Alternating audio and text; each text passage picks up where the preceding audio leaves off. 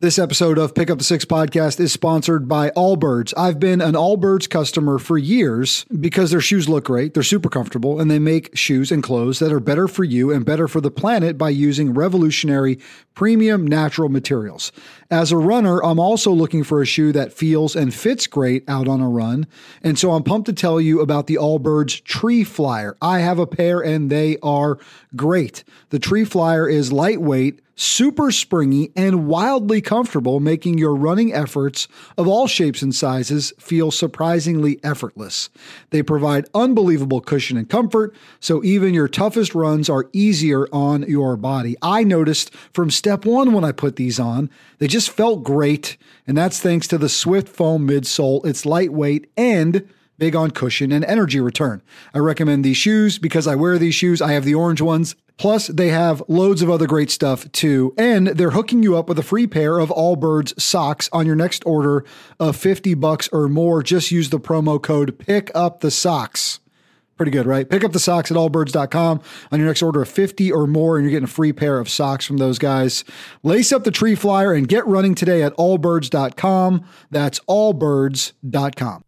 Welcome to another episode of Pick Up the Six podcast. And today is Veterans Day, and it almost goes without saying, but man, we are just so grateful for all of our veterans. That includes members of my family, members of your family, and those brave men and women who have worn our nation's uniform. We thank you. My guest today is John Davis, and he's the author of Combat to College Applying the Military Mentality as a Student Veteran. John was an infantry squad leader in the 101st Airborne he also taught English in Thailand and history to incarcerated teens in New York. And he's the most tattooed person with a Harvard degree. I hope you enjoy our conversation.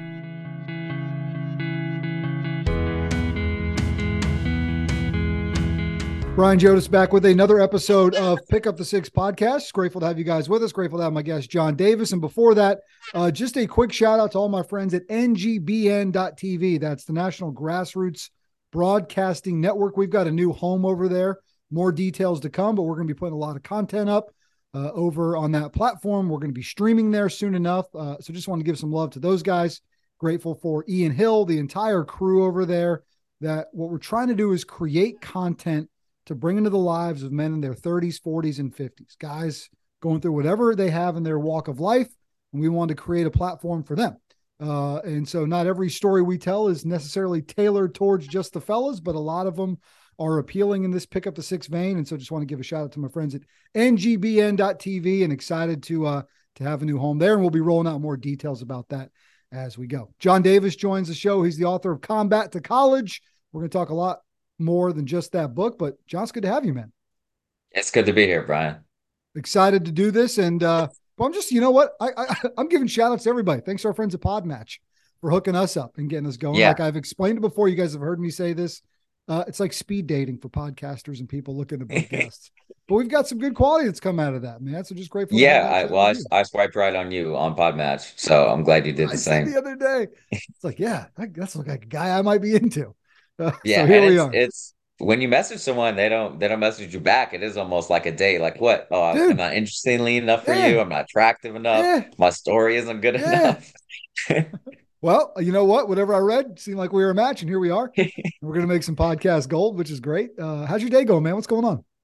I'm doing great. I uh, uh, did not win the Powerball, or I would. Yeah, I'm in a pool. I'm probably... in a pool. We keep doubling down. like, yeah. We're just gonna keep well, I think money someone won on thing? California. I think someone won on California is what I just read. Shoot. So, all right. I, I think that you know, I spent about hundred bucks yesterday on tickets though, and then was sorely disappointed.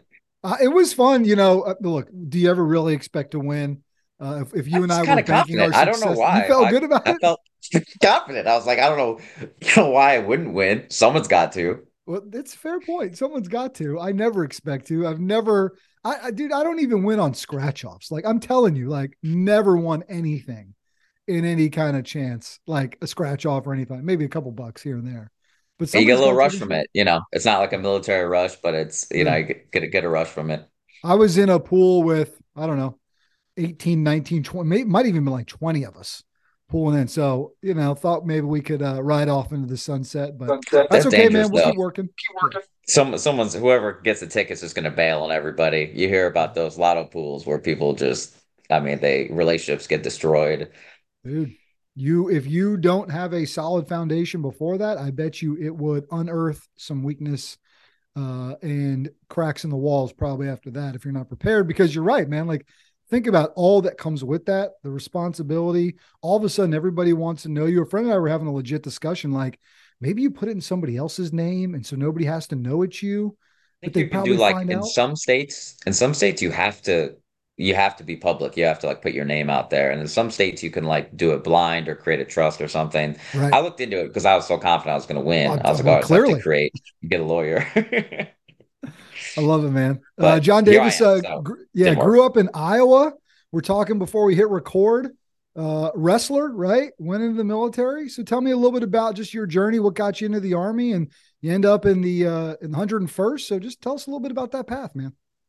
Grew up, uh, you know, playing sports here in Iowa, kind of like a cornfield in my backyard, and everybody, you know, you had an outdoor childhood, which Mm. I think uh, we took for granted now that kids don't have outdoor childhoods anymore, but grew up outside playing sports and everything. And I really like the team mentality of sports. I really love team sports. You know, I grew up wrestling, but even when you're wrestling's individual thing, but it's done as a team. I mean, you're really in a unit with the wrestling room where you form strong bonds and camaraderie with people and things. And that mentality kind of took me into wanting challenges. And initially, I actually tried a mixed martial arts career. Hmm. Um, so I was doing cage matches when I was like 18, 19. Um, was not very good. And I remember getting like beat up after one fight pretty significantly because all the fights were at strip clubs. So you go to strip club, you sign up, you, you fight. Feel a little bit better after you get your ass kicked. Yeah. so I'm in this, I'm in the locker room after losing, uh, I think my second fight in a row, which, you know, is never a good feeling. And one of the strippers was helping me go, get my sweatshirt on. And she was like, maybe this, maybe this isn't for you. I was like, yeah, probably not. Especially when they came in, the, the promoter paid me a hundred bucks and a drink mm. ticket. And I was like, ah, this is, you know, so that, uh, that kind of was like I, I, need a challenge in my life, but I'm not sure the right kind of challenge, and that kind of led me into thinking about the military and then joining. I'm I'm not trying to be a jerk. That's great advice, Skylar. Thank you. yeah, do you remember, right. like, do, you, do, you, remember her You're name? Right. yeah. Do you remember her no, name? Did she give you her I mean, real name? Was, no, no. I'm sorry, but man, she changed my life, so I yeah. should. I, that was I good advice. I, I mean, you know, I'll go. I'll go her. Yeah. There's some good advice in there and some awareness, right? Like this, this isn't going to work for me. Yeah, I mean, so then you go down the military path. Yep. So then I went went and joined the military. Uh, you know, which was hugely great for me. I think nobody really regrets the military service. I mean, you kind of look back at it. Um, you know, I feel like every veteran really has three lives. You have your pre-military life, your military life, and your post-military life. And how I got into helping veterans, I was so kind of obsessed with those transitions because those those create who you are. And you know, we, we tend to view our military experiences in a lot of different ways. Um, but yeah, that's the military was always kind of home to me. And, you know, I, I medically retired, so, so I got out. I got you. Today is November the 11th as we air this show, Veterans Day. Timely to have you on. So we're grateful for you, for all the veterans that have served our great nation. And as we do here, pick up the six, we've shared man countless stories. Right, we're 120 something episodes deep, and I couldn't tell you the percentage of them are folks that have worn the uniform because we just feel such a debt of gratitude, right? To to highlight those who have done something above and beyond themselves through service, purpose, and impact. Just just that time, man. The 101st Airborne, right? Uh, multiple deployments. How was that experience for you? And and because uh, I, it, it feels like you wanted to to keep going, right? To keep sort of you know to help those after you were done. But just how was that experience? Really loved Afghanistan. Afghanistan gave me a lot of um, gratitude for the life I had. You know, I always always had running water in my house, you know, heat in the wintertime, you know, air conditioning in the summertime. And you kind of know that that that type of poverty exists in the world, but it's a lot mm. different when you actually see it. When you bump into people who are really living a, a difficult life, but still showing, you know, resiliency and there's so many stories, you know, from years of deployments. Uh, what what got me? In, I initially wanted to be a teacher when I came out of the military, mm-hmm. and what got me into that was I worked on a team helping open up schools for girls in Afghanistan. And obviously, there's so much gender discrimination there in education. And I remember uh, this one mission we were out, and they told us, "Hey, don't don't give any school supplies to girls. We are handing out school supplies, getting the school going. And I, uh, this little girl ran up and she was so cute, little green dress, reminding reminded me of my niece at that time. And she's standing there with kind of with her big eyes, and I gave her a pack of crayons. You know, just like, hey, you know, here, whatever, here, have some crayons. Yeah, like yeah. it's not a big deal. And she probably got about eight steps away, and this older, I don't know, probably teenage boy just started beating the shit out of her. Just grabbed her, really? hit her, you know, just for interacting with the soldier. And he's just, you know, and I'm like, I'm there, like, I'm just gonna I'm gonna I'm gonna be on the news. I'm gonna create a massacre in this village right. in about two right. seconds. Like, you know, and uh and that that instance and kind of other things like it and seeing the reality of how a lot of the world lives is what got me interested in education to begin with. Dude, that's wild. And it's got to be just a memory, right? That you probably remember for a long time. And, and for most of us, a lot of the stories we try to share here is because I think we've quite frankly lost some perspective. Uh, we're pretty comfortable here. Uh, mm-hmm. and, and I think we've lost some perspective just as to how good we have it and even when things aren't going great and, and even when things are, are are you know quote unquote tough and for many of us look some of y'all are carrying really hard things but most of society doesn't face the kind of hardships like that kind of example even where just girls in that community like no that's not for you like going to school is not for you sometimes i think it's hard for us to wrap our minds around that a little bit yeah and i think it's it, it is fortunate that veterans are kind of you know, given those level of challenges and hardships, because that really does make you who you are. I mean, you have to seek a challenging and meaningful, meaningful life. And one of the things that I wanted to thank you for on Veterans Day is the civilian military gap in this country has got, you know, has just widened and widened over the course of the last few years. And I think mm. things like this are how, you know, veterans can get to know civilians and civilians can get to know veterans because we have become almost strangers to each other, it seems, over the course of the past 20 years which is kind of difficult to to understand. You know how you can fight wars for 20 years and become more and more separated from the public. And especially now we have, you know, the recruiting crisis that that's obviously big in military circles right now with with people not people not joining and and all that. I, I did two years as a recruiter before I got out. And you know, so I understand the recruiting struggle, but the civilian military gap is something that I think is a slow moving crisis for the country. Part of your journey includes degrees from St. John's and Harvard. You talk about being the most tattooed person with a Harvard degree. so I think that's pretty cool and probably something That's my claim different. to fame. Yeah, everybody needs like a tagline on Instagram. Right. So that's mine. Most tattooed person with a Harvard degree. So how many you know. how many it's probably hard to say, right? So I'm gonna ask a stupid question. How many tattoos do you have?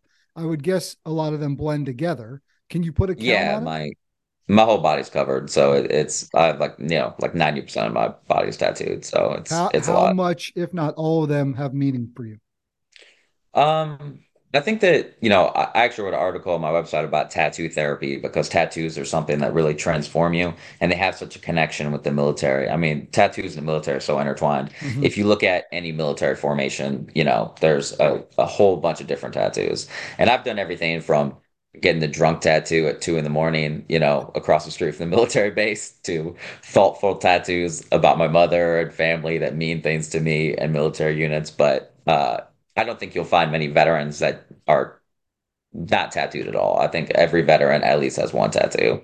My dad because was... you know you go ahead. You have these instances. You have these these events and these places that mean so much to you, right. and you want to remember them my dad is uh you know pretty buttoned up you know kind of straight and narrow kind of guy uh but my brothers and i all got matching tattoos when we each turned 18 sort of a family thing and he always said oh yeah when i retire 36 years in the air force right when i retire. And finally he did in 2013 we said all right time to time to pony up. He did it. So i gotta give him credit on that one which is uh yeah it's cool especially when you get it right. when when you're when you're that old. But uh yeah yeah man he was tattoos... like uh he was probably he might not have been 60 at the time, but he was pretty close to it. Yeah, the first military tattoos were samurai. They used to tattoo their village on them so they know where to take the body back to after they oh, fell. I don't think so, I knew that. Yeah.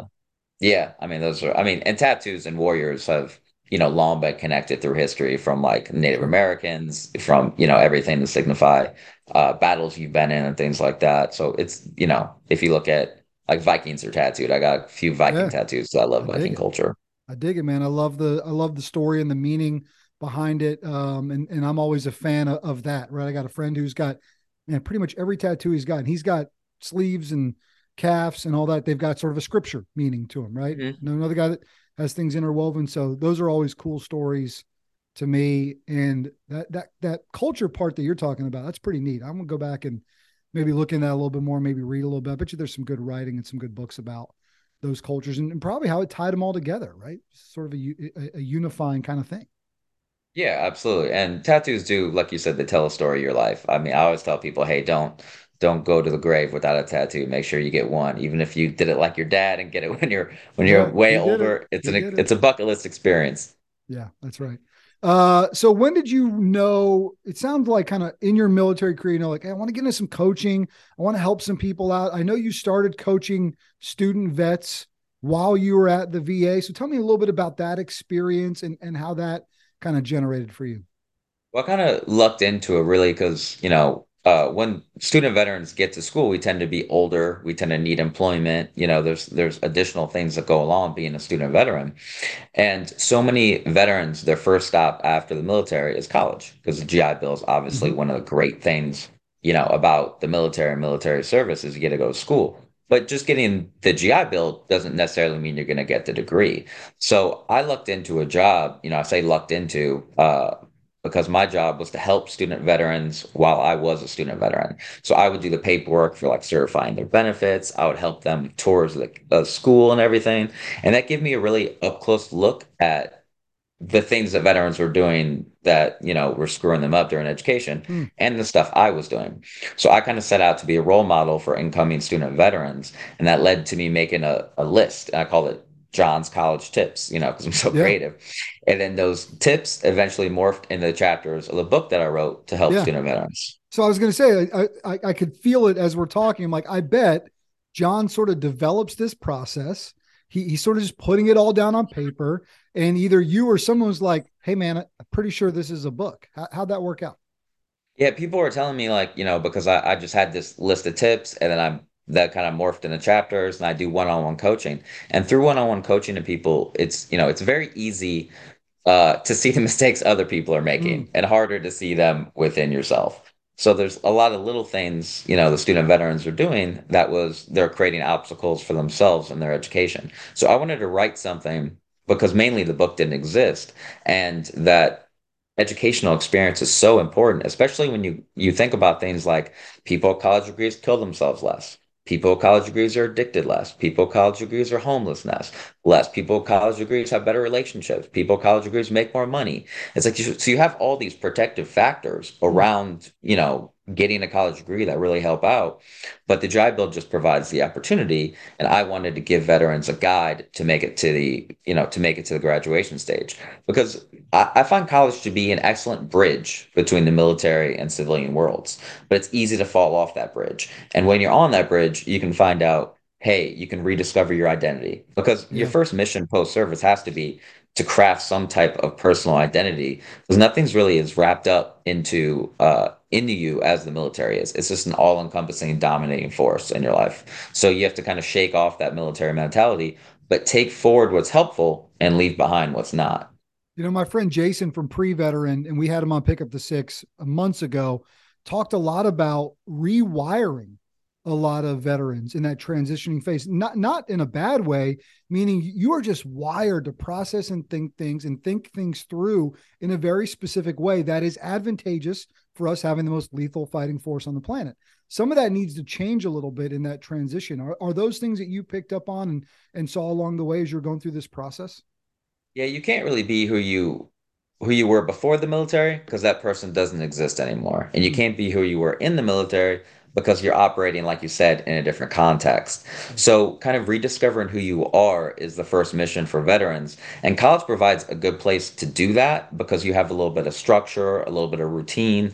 You know, everybody kind of thinks of the military as complicated, but it's really not. I mean, you just, you wake up, you know, someone yells at you, do your job, you're told what to wear, you're told where to be. It's not a complicated thing. It's the civilian world that's more chaotic because there's less structure, there's less guidelines to it. Mm. So college is a good place for veterans to kind of you know refigure themselves out uh, right when they get out of the military.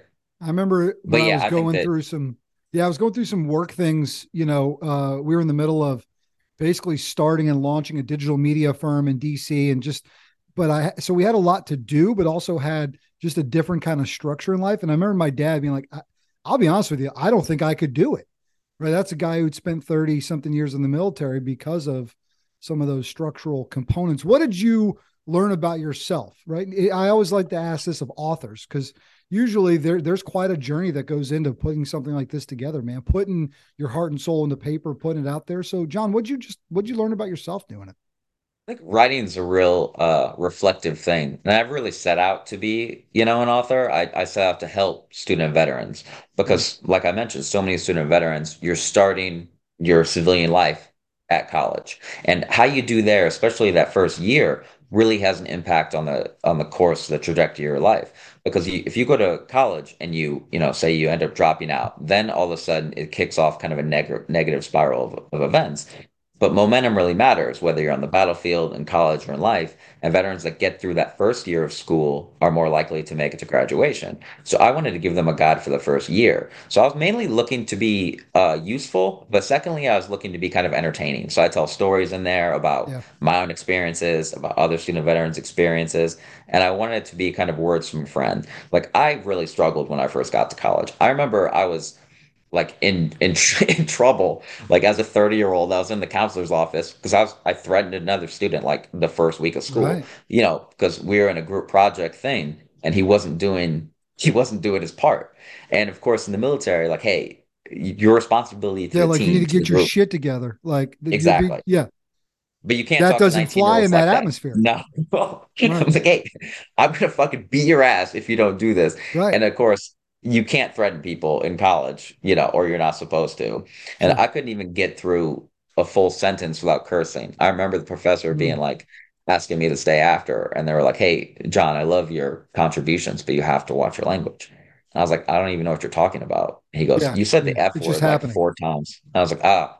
So you know, it's so in me. And I mean, so student veterans face all these obstacles. My 1st mm-hmm. class, I show up and I show up like 20 minutes early because that if you're not early, you're late. Right. And being late is such an unforgivable sin in military culture. And I'm sitting there and sitting there and sitting there. And eventually I'm like, ah, oh, I'm in the wrong room, you know. But then finally, like right before the bell rings, right before class supposed to start, a whole they all, all the students come in with more than half the students coming in late on the first day which is just the craziest thing in the world to me you know that that would happen. So you do have to rewire yourself a lot to operate in a new environment. And i wanted to prepare veterans for their new battlefield you know which is college. Yeah. and your success or failure there has a huge impact on the trajectory of your life.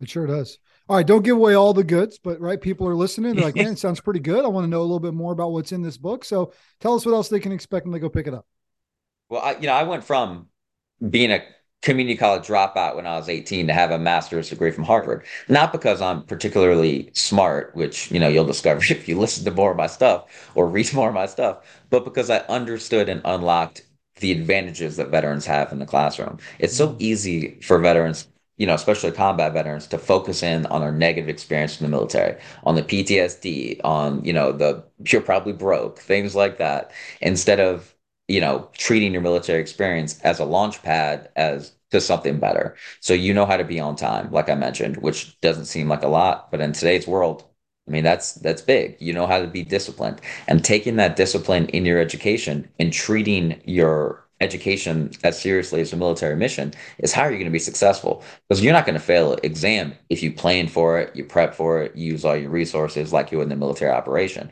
so that's what my book does is it kind of uh, lays out the battlefield in a way that veterans will understand it so they can be successful in college. Nice. His name is John Davis. The book is Combat to College Applying the Military Mentality as a Student Veteran. What's teaching English in Thailand like? It's fun. I, I, love teaching English in Thailand. Yeah, because the students all they bow to you a lot, and of course everybody likes being bowed to, and they're so respectful of uh, of education and teacher and teachers and things like that. I mean, when I when I taught like did my student teaching in the states, you had like seventh graders telling you to fuck off, you know, and yeah. I mean, you know how edu- I mean, yeah. anyone listening knows that that's a, you know reality teachers face. Yeah. And in Thailand, all of the students are very very respectful and they're into education. They if I hand out 30 homework assignments, I'm going to get 30 back Like there's no there's no question about it. I remember when I realized I couldn't really teach in the States, at least not the way that I wanted to, was I had this um this student who refused to take off his earbuds during class. And I was like, hey man, take off your earbuds. He's like, no. And then which I'm not used to hearing no, especially coming from the military. Right. So my right. my first instinct is like, I'm gonna I'm going I'm back harder. This yeah, yeah, yeah, yeah. the seventh grade. Wow. And then I yeah, I'm like, okay. So after class, I call his mother, and his mother's like, he's 13. He's your problem. You have to deal with him. And I was like, oh my Whoa. God. And then I had another another mother came in and his her her her son said something really mean to a young girl in the class. So I said, "Hey, this is what your son said," and she's like, "He said he didn't say it," and I was like, "What?"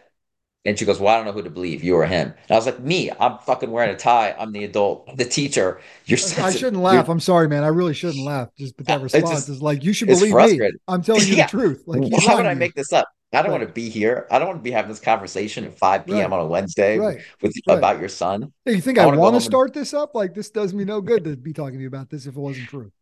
Yeah. So things like that. So then when I got over to uh, teaching in Asia, I was really uh, you know, impressed with the students' discipline, which I kind of related that a little bit to the military, to where the students are in their seats, paying attention, like, you know, a military classroom. Right. Yeah. And whether you like it or not, you're going to listen and pay attention. But it seems like those kids just genuinely actually do. And that just must be, it's a culture thing. It's the way in which, mm-hmm. you know, they're raised. It's not, not, look, not everybody in the classroom is going to tell you to F off, but man, having seen those experiences, it's quite a challenge, especially when you're like, I mean, I'm, I'm trying to do good here like I'm trying to help. Like I really am trying to help these kids out.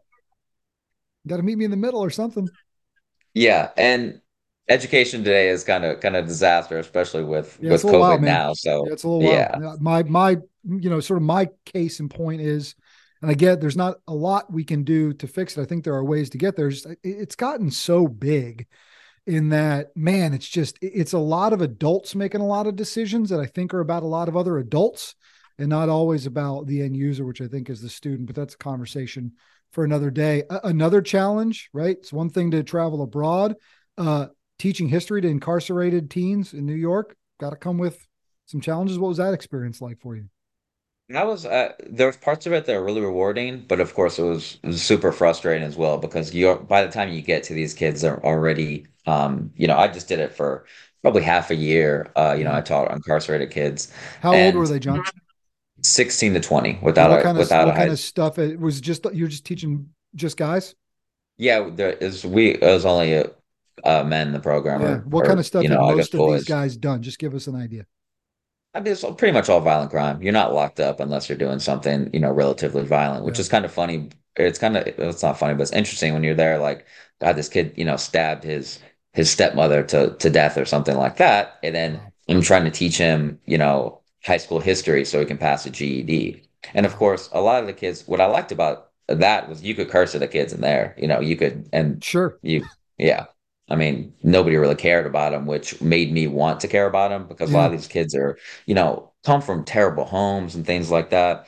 And, you know, oh, man, really a lot of it do... is that, I mean, it, it's in their control to make proper decisions, but and many times it, it's, it's someone out of their control too. And, and it's just yeah, they're you know, victims probably... before they're offenders most of the time, and they come yeah. from such terrible families. It's like obviously you ended up here, like your father's in prison, his father's in prison, like it's you know kind of that cycle. And you know what I liked most there was getting able to mentor the kids. Like I probably did more work as far mm-hmm. as like yeah talking to them while we played basketball and things like that. And they respected me more because of my military experience more than like the other teachers. Cause it's like, you know, I've seen combat, I've, you know, and they all knew that. So we kind of had, you know, that in common as well. Um, you know, cause a lot of those kids have, have seen their own, their own form of combat. Look, I mean, the things that you were teaching them out of the books, important, but I would, I would bet those one-on-one conversations, playing basketball or doing whatever, probably had more of an impact on them than things you might have read them out of a book. Did, did you ever have a moment leaving one of those sessions where you're just like, I don't think I can go back in there, or were you always steadfast and and and being you take their as any kind of teacher, you you kind of take your some baggage home with you. You kind of take some of mm-hmm. their problems back home and, you know, in your own backpack.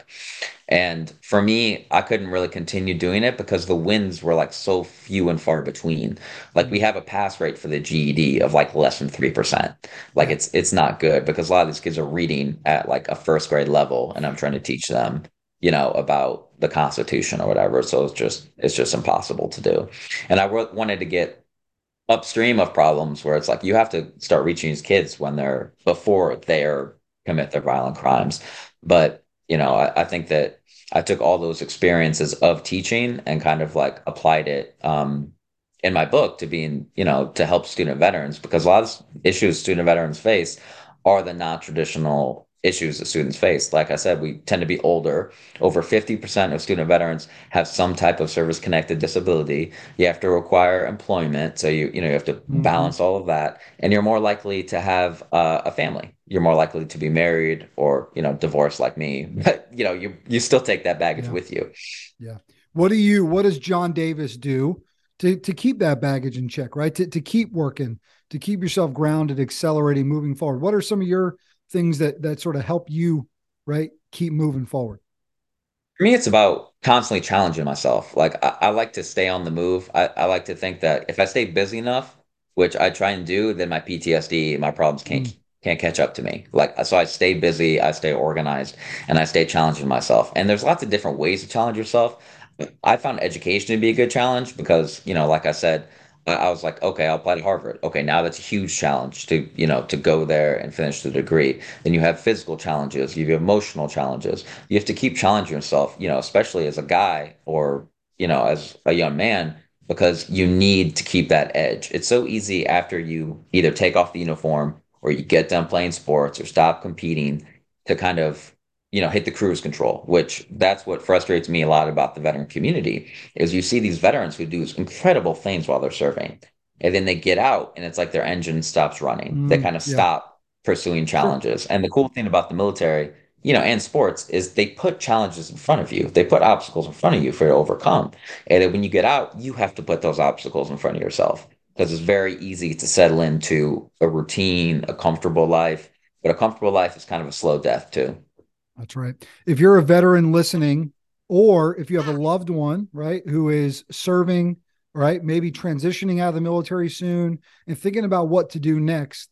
And if they're feeling overwhelmed with the idea of maybe going to college or going back to college or whatever that may be, let's give you some good advice and some good news. And I want to give a shout out to those universities across our country that are embracing the veteran community. I'll give you an example. I'm in Apex, North Carolina.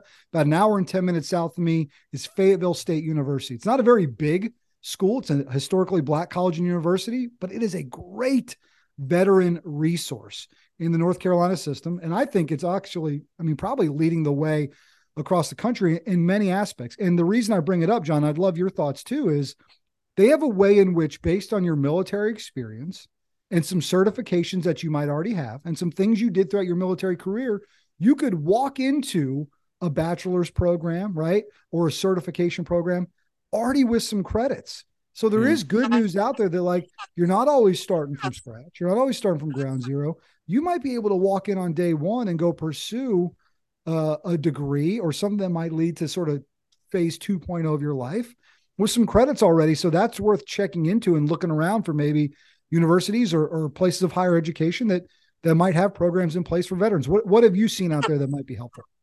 Yeah, there's so much out there. I think a lot of people view the GI Bills only for traditional education, sitting in the classroom. But you can use the GI Bill now for so many different things. You can use it for, uh, you know, the vocational training. You can mm-hmm. use apprenticeships, police academies, flight schools, scuba school, all these different things. You know, in order to to uh, to help yourself. Yeah. I mean, so many vet or so many Americans plunge themselves so deep into debt to go to school. And a lot of veterans who have the GI Bill and can essentially go for free choose not to go. And a lot that start don't finish. So I want to give veterans first the confidence that, you know, education's for you. A lot of people think, you know, there's three life choices kind of when you get out of high school. You have the military, you have workforce, and you have college. And veterans, you know, traditionally chose the military. So it's like, ah, education's not for me. And it's tough to go back to school. You know, when I first got to, to college, I was like 30. And it, so you feel like you're going backwards in life. But the veteran life isn't really as linear as, you know, we like to think. I mean, there's lots of ups and downs to it. And it doesn't matter if you're 30, you're 40, you're 50. Learning is for everyone. Self growth is for everyone. Even if you're not learning in a traditional environment like a college you have to stay learning. You have to stay pushing yourself you know listen to podcasts do read books talk to people. Don't only you know scroll on your phone all day because it's not going to help you. Hmm. that's good advice for everybody listening quite frankly be honest with you. His name's john davis. John tell them where they can go man. Find out more about you uh, find out more about the book follow you all that good stuff. Give us an info dump my uh, website is johnhdaviswriter.com, and I have my blog there where I have different articles, you know, um, about therapy and things like that. I'm a big fan of kind of non-traditional therapy, you know, finding your own forms of therapy. And education is one form, you know, one form of therapy. Other therapies I write about are like travel therapy, tattoo therapy, and things like that. So kind of any way, you know, that can help you because I feel, I do feel like veterans along with society have kind of become over medicated and underhelped by you know a lot of the med- medical institutions and the VA. Um, so on my website, I have my book, um, Combat College here, and I also have a student veteran semester journal, which I did, which takes veterans through like a weekly planner. You know, it has goals, tips, motivation, kind of like you know how to budget budget your money because your economic Smart, health. You're like, what do I do now? This is all great, but what do we do now? Right? No yeah. So it, it takes you through a 16 week semester. So he week one all the way to 16, you know, helps you study all those types of things. I also have a free coaching program that I developed for student veterans. If you're looking to help student veterans or if you're an institution, this coaching program's for free on my website. You know, I developed it uh, with some expert coaches to help student veterans. Uh, yeah, and buy books on Amazon, Combat to College, and Love um, I'm on it, Instagram, you know, John H. Davis Writer. So, yeah, guys, go check him out. And if you know somebody that needs to listen to this episode, this one feels to me like you guys would be listening, like, oh, I got somebody in mind who needs to hear this, right? Maybe student veteran or somebody getting ready to make that transition. Sounds like John's got some great things for him. John, this has been great, man. Hope you had a great day with us.